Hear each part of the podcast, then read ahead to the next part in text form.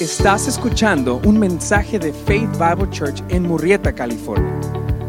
Para más información sobre nuestra iglesia y nuestro ministerio en español, visita www.renovaciondelevangelio.com.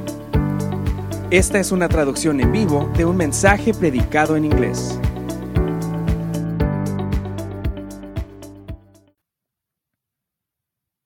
Uno de los deberes principales de un padre es la misma prioridad de un pastor o anciano, para mantenerte en el objetivo, para mantener a nuestra iglesia honrando, siguiendo y obedeciendo la escritura, ya que es la escritura la que es la voluntad de Dios para nuestra iglesia y hogar. Y es la Biblia la que te deja saber lo que la cabeza de la iglesia quiere para su cuerpo. Además, el propósito de nuestra instrucción es el amor, por lo que si estamos enseñando la Biblia correctamente, el resultado final serán personas que genuinamente servirán y se sacrificarán unos por otros y querrán que el hogar y la iglesia sigan la palabra de Dios en todas las cosas. Las iglesias donde la Biblia es la autoridad son iglesias donde las personas usan sus dones espirituales, se cuidan unos a otros y buscan relaciones intencionales con el propósito del Evangelio y el crecimiento en el discipulado mutuo.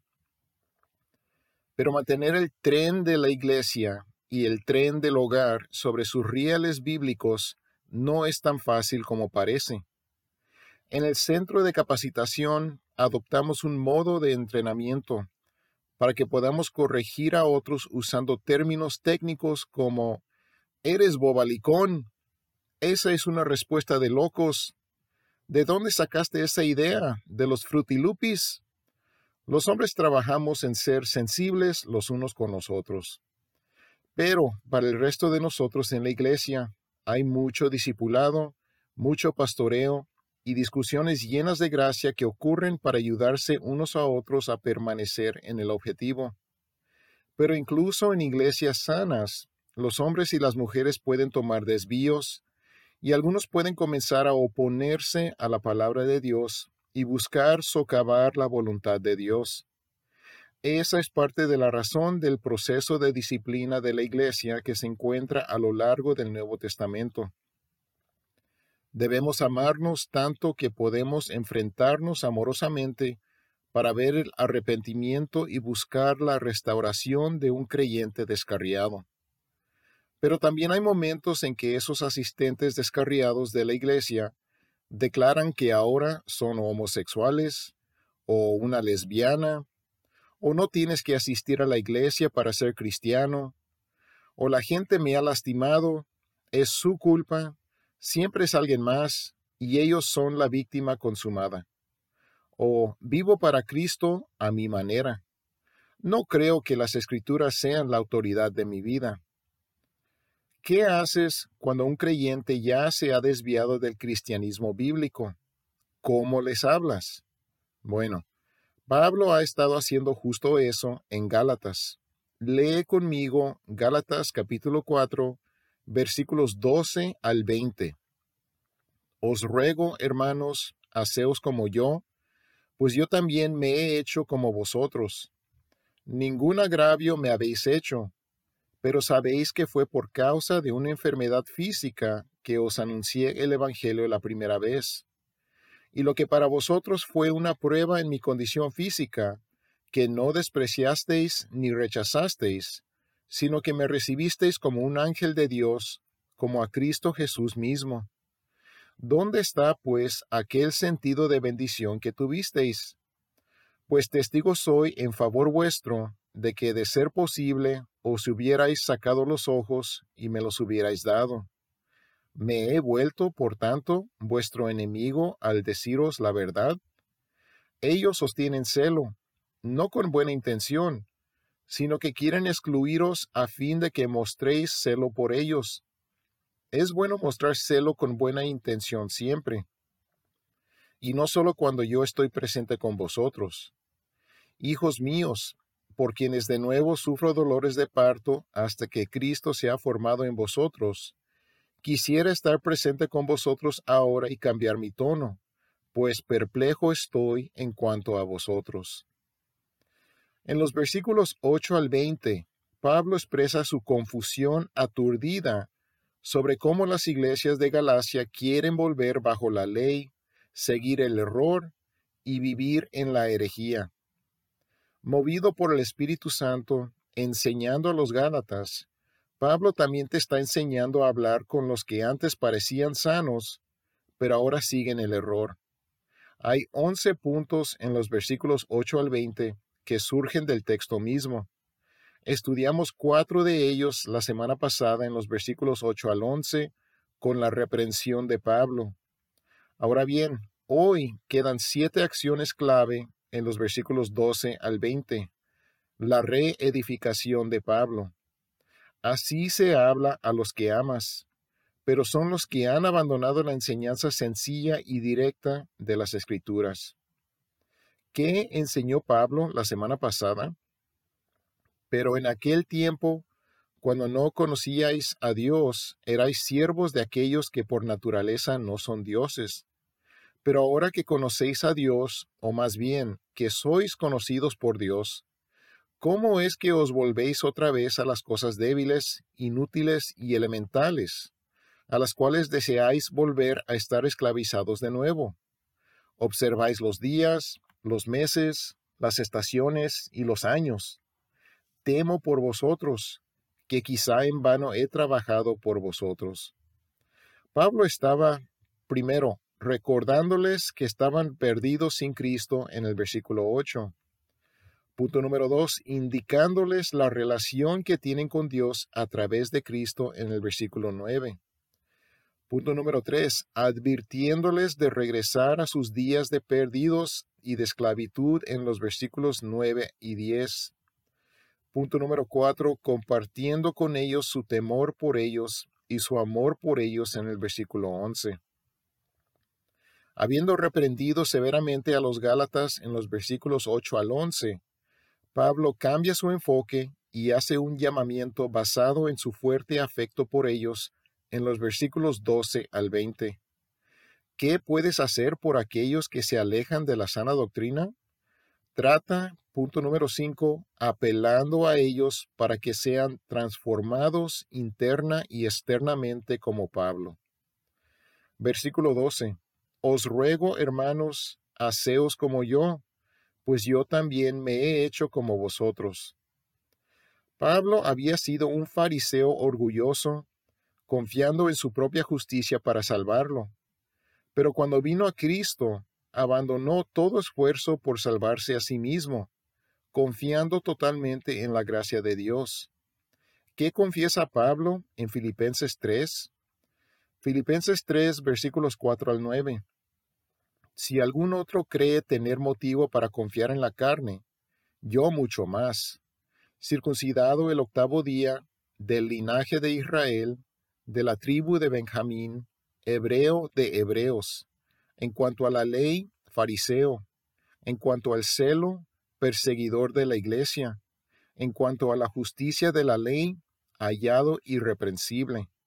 Pero todo lo que para mí era ganancia, lo he estimado como pérdida por amor de Cristo. Y aún más, yo estimo como pérdida todas las cosas en vista del incomparable valor de conocer a Cristo Jesús, mi Señor, por lo quien lo he perdido todo, y lo considero como basura a fin de ganar a Cristo y ser hallado en él, no teniendo mi propia justicia derivada de la ley, sino la que es por la fe en Cristo, la justicia que procede de Dios sobre la base de la fe.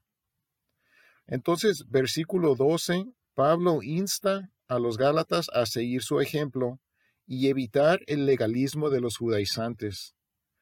Pablo había sido el mejor tipo de judío, un conservador de la fe judía, un cumplidor de las reglas. Pablo continuó viviendo moralmente de acuerdo con las órdenes del Nuevo Testamento, pero Pablo había abandonado la asistencia obligatoria a las fiestas, las restricciones dietéticas y todas las tradiciones judías extrabíblicas como estilo de vida, y llamó a los Gálatas a hacer lo mismo. Pablo había vivido su religión con sus propias fuerzas, obedeciendo las reglas lo mejor que podía, pero ahora Pablo funcionaba por el poder del Espíritu, como un vaso, permitiendo que el Espíritu de Dios obrara a través de sí mismo para vivir para Cristo. Versículo 12. Os ruego, hermanos, haceos como yo. Pablo está apelando a los Gálatas a ser transformados, no solo en el comportamiento, sino en sus corazones, vivir como verdaderos santos nacidos de nuevo que son pecadores. A Pablo no se le dice que les hable. Os ruego en el griego es Pablo actuando sobre sí mismo para suplicar con ellos. El griego ruego es rogar por algo que es indispensable, algo que es necesario. La única orden en toda esta sección, esta semana y la semana pasada, es aseos como yo. Sé uno que está confiando en la gracia de Dios, no tratando de abrirse camino al cielo, sino confiando completamente en la justicia de Cristo y no en la tuya. Convertirse en, un judío que no vive para el judaísmo, sino que vive para Jesús y actúa como tal. Pablo dice, versículo 12, no soy perfecto, pero sigue el ejemplo que tienes, que tienes en mí ahora, no antes. Versículo 12, pues yo también me he hecho como vosotros. Yo solía ser el peor legalista. Yo era el ejemplo de lo que significaba tratar de ser salvado por la ley, y estaba horriblemente esclavizado. No hagas lo que yo hacía, sé transformado por Cristo. Mientras desafía a los Gálatas a seguir su ejemplo de depender de Cristo, él también está, punto número 6, rehusando a hacer de ti mismo el problema. Versículo 12. Ningún agravio me habéis hecho. Algunas traducciones dicen, no me han lastimado. Aunque los judíos hipercelosos que promueven el judaísmo habían perseguido a Pablo cuando llegó por primera vez a Galacia. Los creyentes gálatas mismos no habían dañado a Pablo, sino en realidad lo habían recibido con entusiasmo cuando les predicó el Evangelio. ¿Recuerdan Hechos capítulos 13 y 14? Hechos 13, 43. Y terminada la reunión de la sinagoga, muchos de los judíos y de los prosélitos temerosos de Dios siguieron a Pablo y a Bernabé, quienes, hablándoles, les instaban a perseverar en la gracia de Dios. Hechos 13, 45. Pero cuando los judíos vieron la muchedumbre, se llenaron de celo, y blasfemando, contradecían lo que Pablo decía. Hechos 14, 19. Pero vinieron algunos judíos de Antioquía y de Iconio, y habiendo persuadido a la multitud, apedrearon a Pablo y lo arrastraron fuera de la ciudad pensando que estaba muerto. Pablo dice, oigan Gálatas, fueron súper receptivos cuando estuve con ustedes. La dificultad que enfrenté cuando estuve con ustedes es del mismo tipo de hombres que se están metiendo con ustedes ahora pero respondieron maravillosamente a la verdad de la gracia de Dios cuando estuve con ustedes. Hechos 13:43. Entonces, ¿cómo pueden rechazar el Evangelio y a mí ahora? Pablo no se ofende por lo que han hecho al abandonar el verdadero Evangelio de la gracia. En otras palabras, Pablo no está ofendido, sino Pablo está sorprendido. Cuando hables con tu amigo, o familiar que se ha alejado de la verdad. Recuérdales los momentos en que, en que aparentemente respondían a la palabra de Dios y la obra del Espíritu Santo. Y no hagas de ti mismo el tema, sino del Espíritu y su palabra. Ve un paso más allá, punto número 7, recordando tu viaje espiritual juntos. Permítanme leer los versículos 13 al 15 con algo de su significado completo del texto original. Pero sabéis, de hecho, que fue por causa de una enfermedad física que os, yo mismo, anuncié el Evangelio la primera vez. Y lo que para vosotros fue una prueba o una presión, en mi condición física, que no despreciasteis ni rechazasteis, sino que fuertemente me recibisteis como un ángel de Dios, como a Cristo Jesús mismo. ¿Dónde está, pues, aquel sentido de bendición que tuvisteis? Pues testigo soy en favor vuestro de que, se, de que de ser posible, os hubierais sacado los ojos y me los hubierais dado. En pocas palabras, Pablo estaba enfermo, versículo 13, cuando estaba con los Gálatas. Su enfermedad era, versículo 14, asquerosa, pero a ellos no les importaba. No le escupieron literalmente, sino que lo recibieron como si fuera un ángel. Pero ahora, versículo 15, Pablo pregunta, ¿por qué me rechazan a mí y al verdadero mensaje del Evangelio ahora? Cuando estuve con ustedes sentí que hubieran hecho cualquier cosa para apoyarme. ¿Cuál fue la enfermedad? Algunos dicen malaria, que es una enfermedad extraña.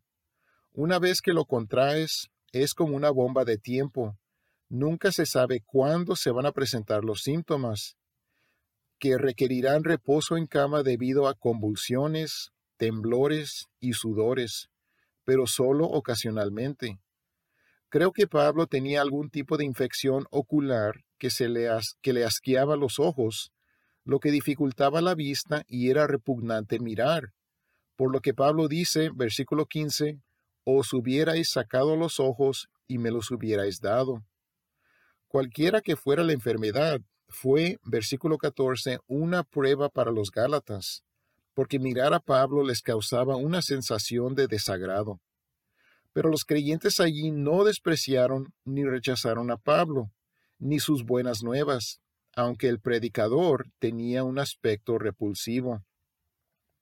El griego despreciasteis significa contar como nada o sin valor, y el término griego detrás de rechazasteis significa escupir, que a menudo se hacía como un acto de desprecio.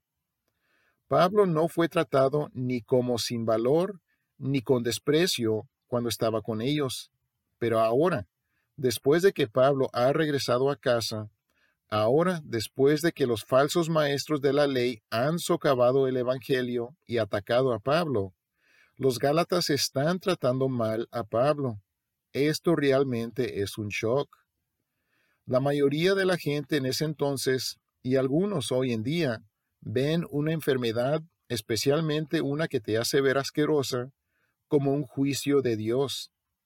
Pero la aflicción de Pablo no fue una barrera para su credibilidad o para su mensaje a los Gálatas, judíos o gentiles.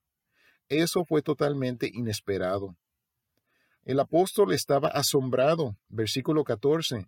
Me recibisteis como un ángel de Dios, como a Cristo Jesús mismo. La recepción de Pablo, versículo 14, no contenía ninguna barrera a su credibilidad, sino una aceptación completa. Los Gálatas no cuestionaron la apariencia de Pablo o lo que dijo Pablo. No tenían dudas de que Pablo era un mensajero de Dios y un representante apostólico del Señor. Los Gálatas, versículo 15, estaban agradecidos sin medida por la bendición de la verdadera salvación y una verdadera vida espiritual que recibieron a causa del ministerio de Pablo. Entonces, cristiano, Haz lo que hizo Pablo con los que se alejan de la verdad. Pablo les refrescó la memoria. Ellos una vez amaron tanto a Pablo, versículo 15, os hubierais sacado los ojos y me los hubierais dado. Esa frase probablemente tenga que ver con la naturaleza de su grave infección ocular, pero incluso si no es así, es una forma de hablar que afirma que habrían renunciado a su vista, la más insustituible de los sentidos físicos, si hacer eso ayudaría a Pablo. Gozo del Evangelio prevaleció sobre los problemas del ojo asqueroso. Al igual que los soldados que lucharon juntos están atados de por vida, al igual que los jugadores de un equipo campeón están atados de por vida, Aquellos que viajan al extranjero para un ministerio prolongado están conectados de por vida. Así que todos aquellos que comparten proclaman, presentan el Evangelio a los perdidos, están atados de por vida.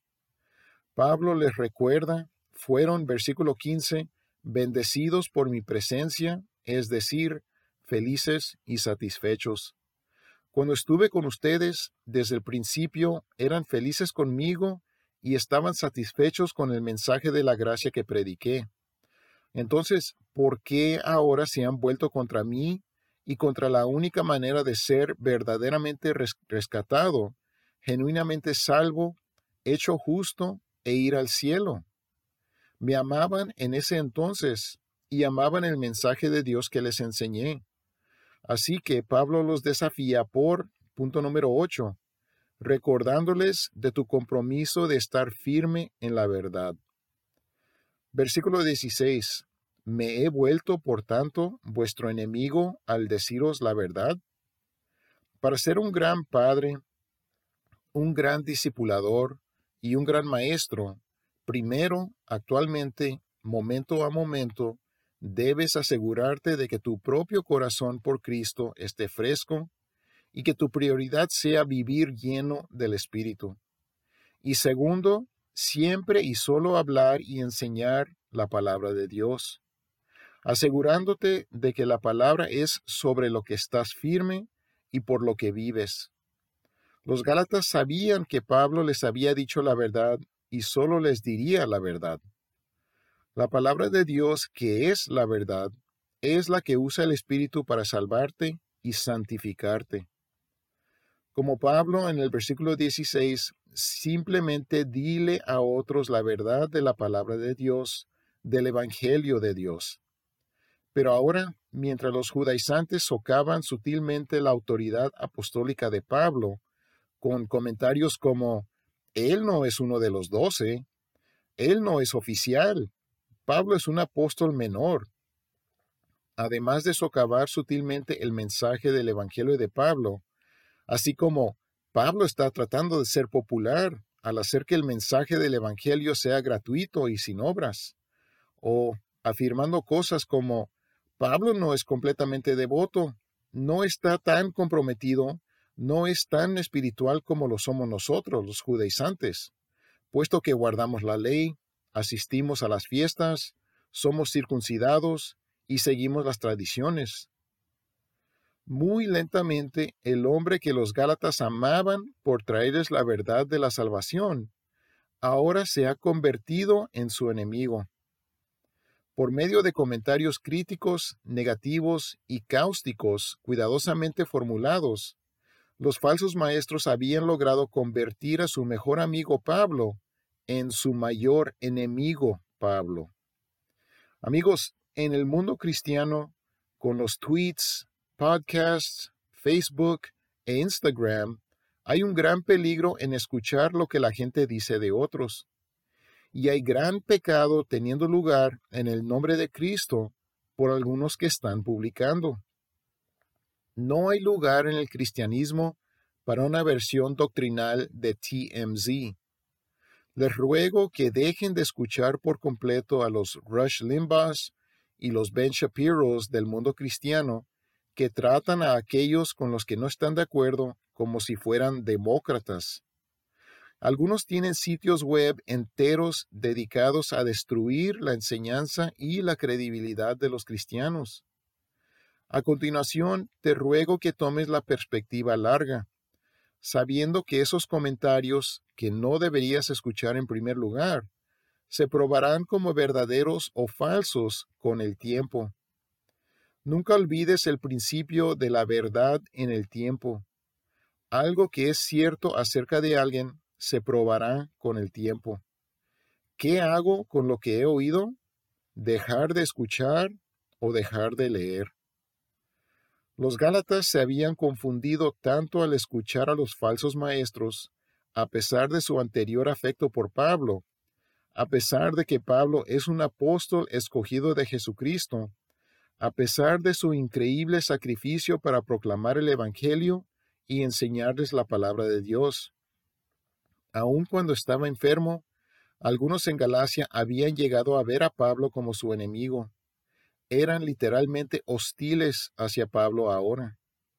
Entonces Pablo les recuerda que no les había hecho daño, sino que simplemente les había dicho la verdad, una verdad que una vez les había dado gran gozo, una verdad que es verdaderamente buenas nuevas.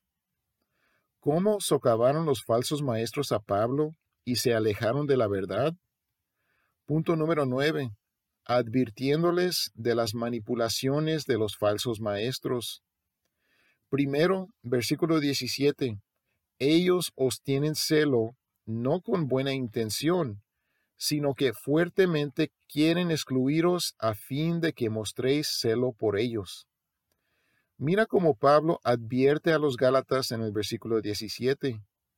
Los judaizantes estaban ansiosos, literalmente celosos y entusiastas por buscar a los Gálatas, por estar junto a ellos, disipularlos, enseñarles, pero lo que querían fue corromperlos con el error.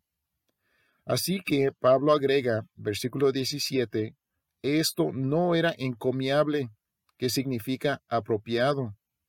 Ellos sostienen celo. Los falsos maestros están celosos por su atención.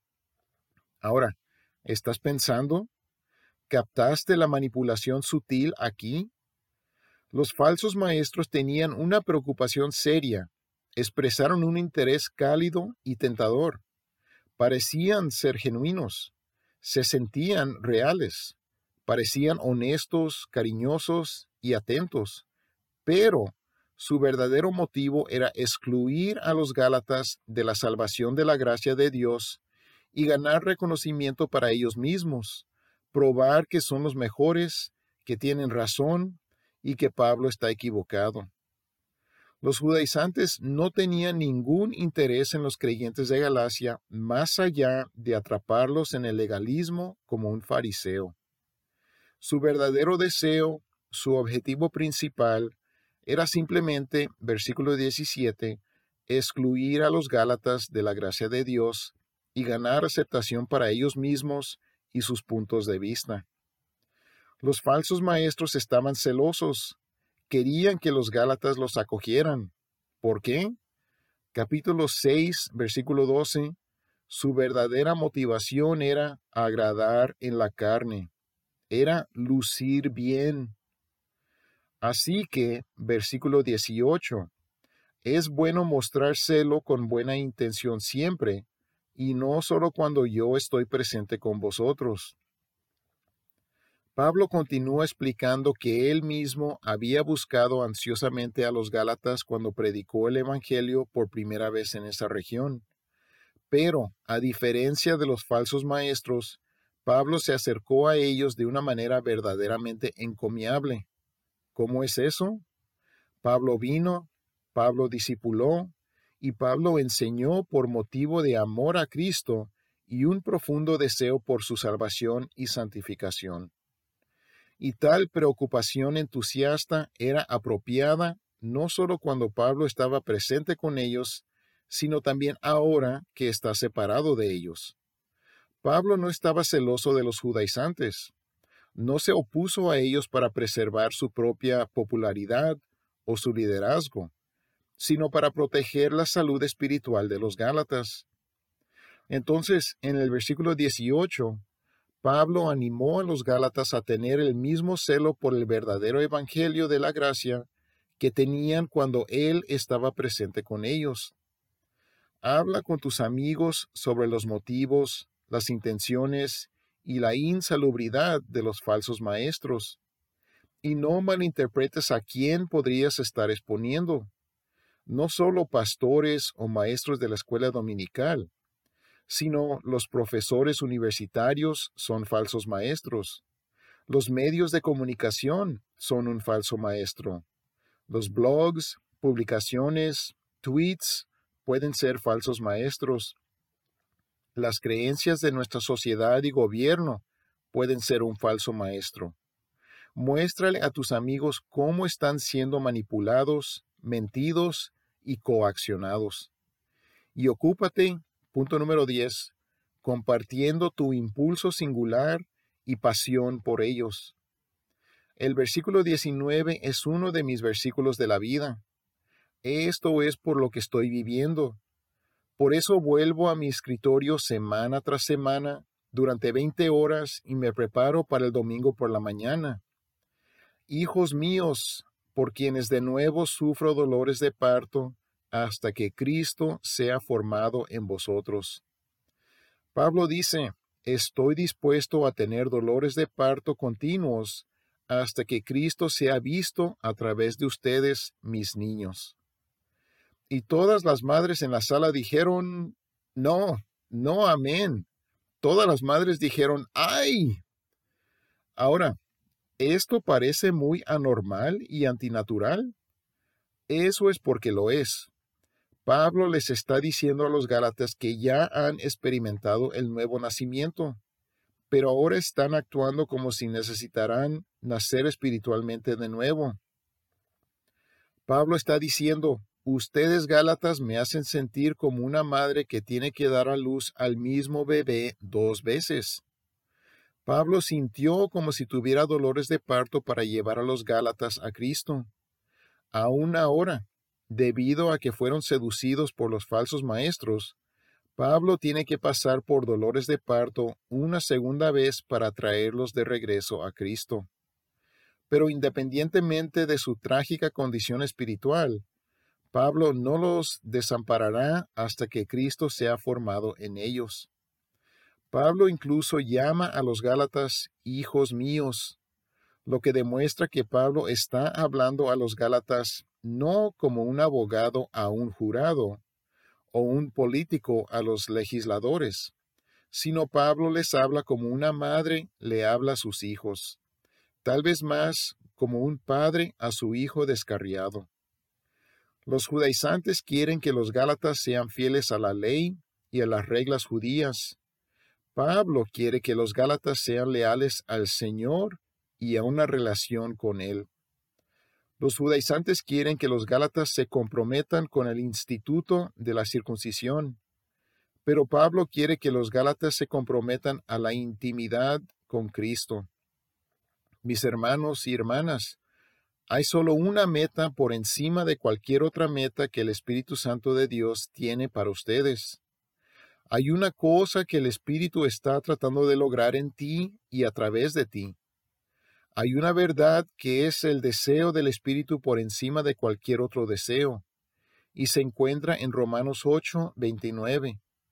Hablando del ministerio del Espíritu Santo, Dios dice, Él los predestinó a ser hechos conforme a la imagen de su Hijo. El Espíritu Santo quiere que seas como Cristo. Pablo está trabajando hasta que Cristo sea formado en ti que Cristo sea tu primer amor, que tu estilo de vida sea el vivir es Cristo. Y lo que Dios quiere esta mañana es que vengas a Cristo o llegues a ser como Cristo. El verbo formado, hasta que Cristo sea formado en vosotros, en el versículo 19, contiene la idea de forma esencial en lugar de forma exterior diciéndonos que el Espíritu quiere construir un carácter interno semejante al de Cristo en ti. La semejanza a Cristo es la meta de la vida del creyente. Como Colosenses 2.6, por tanto, de la manera que recibisteis a Cristo Jesús el Señor, así andad en él. Cuando estés tratando con alguien que se está desviando de la sana doctrina, recuerda, la sana doctrina es la que te hará vivir como Cristo. Doctrina no sana es lo que te hará vivir no como Cristo. Pablo estaba dispuesto a experimentar la segunda o tercera cosa más dolorosa del mundo, alumbramiento, para que los Gálatas se vuelvan como Cristo. Cuando hables con tu familia o amigos, diles que lo que quieres más que nada en el mundo es lo que Dios el Espíritu Santo quiere, y eso es que se vuelvan como Cristo. ¿Quieres conocer a Cristo, imitar a Cristo, compartir a Cristo y mostrar a Cristo? Y por último, sé honesto, sé genuino, sé sincero y sé transparente al estar, punto número 11, compartiendo tu dolor y anhelo de corazón sobre su dirección actual. Versículo 20. Quisiera estar presente con vosotros ahora y cambiar mi tono, pues perplejo estoy en cuanto a vosotros. Dios los entiende, padres y amigos, que se están acercando a aquellos que se desvían o acogen un error grave. Dios te dice a través de Pablo, Él está perplejo, es decir, Pablo está literalmente al final de su ingenio. Eres como Pablo. Cuando alguien a quien amas se descarrila bíblicamente, quieres lidiar con los problemas personalmente, cara a cara, persona a persona. ¡Wow! Estoy seguro de que ves el corazón de Pablo aquí en el versículo 20. Pablo quiere estar presente con los Gálatas en persona, y Pablo quiere cambiar su tono con ellos. No puedo decirte cuántas veces he querido cambiar mi tono. Tono es la palabra griega que apunta al ruido hecho por la variación de las cuerdas vocales. ¿Eres suave o duro? ¿Intenso o relajado? ¿Estás orientado a los hechos o relacional? El tono es la intensidad de mi discusión con alguien que está en error con la palabra de Dios. Al igual que tú y yo, Pablo apenas sabía qué más decir o cómo decirlo, porque estaba muy perplejo acerca de ellos. Perplejo significa estar lleno de confusión resultante de una falta de comprensión. Con algunas personas simplemente aturde la mente. Pablo no podía entender cómo se les pudo haber enseñado el Evangelio tan bien, lo creían tan genuinamente, luego parecían haberlo abandonado tan rápidamente. Todo obrero cristiano experimenta momentos en los que llega a un callejón sin salida y descubre que sus propios recursos están completamente agotados. Después de decir y hacer todo lo que saben decir y hacer, aquellos a quienes están tratando de ayudar, a veces incrédulos, a veces creyentes, permanecen completamente fuera de su alcance e incluso pueden volverse en su contra.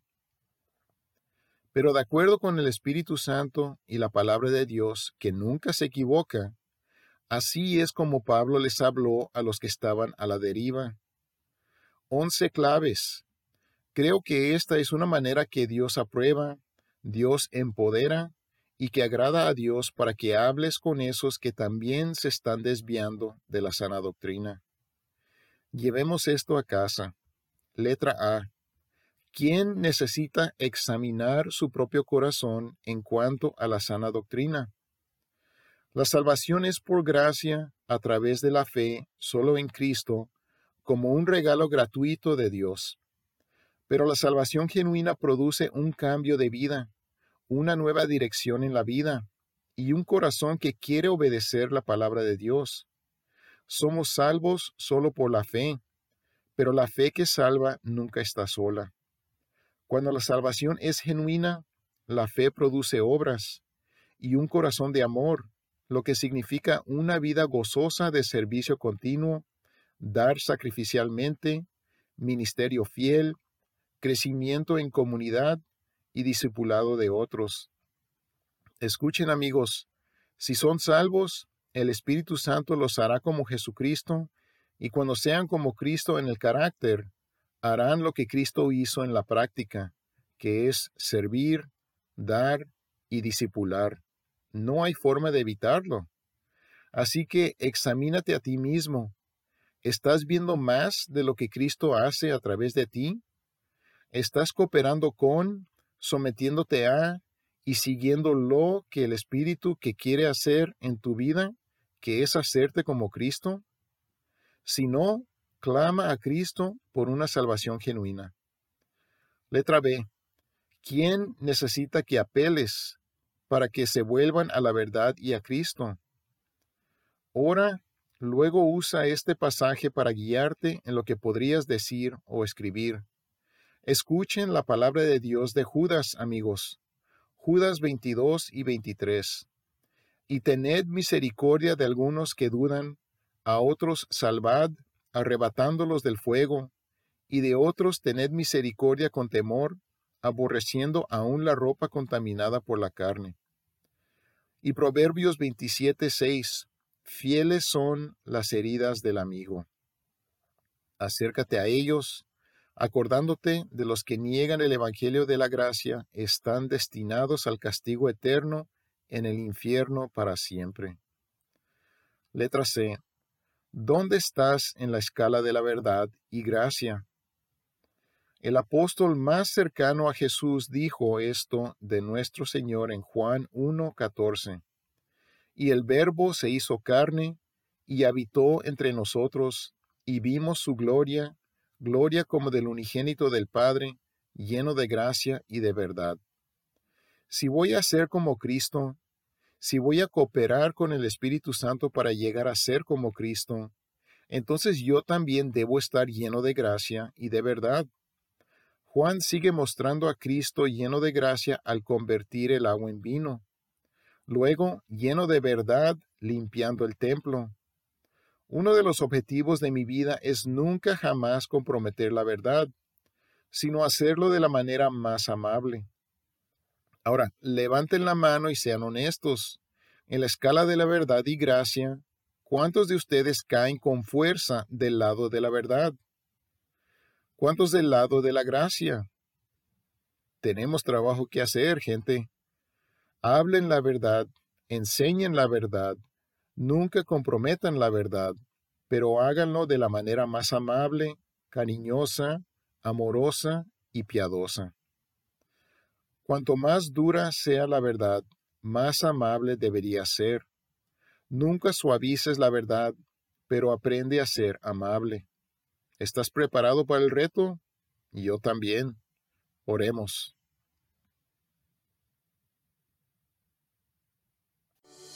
Gracias por escucharnos. Si gustas escuchar más sermones y otras series, las puedes encontrar en media.faith-bible.net diagonal español.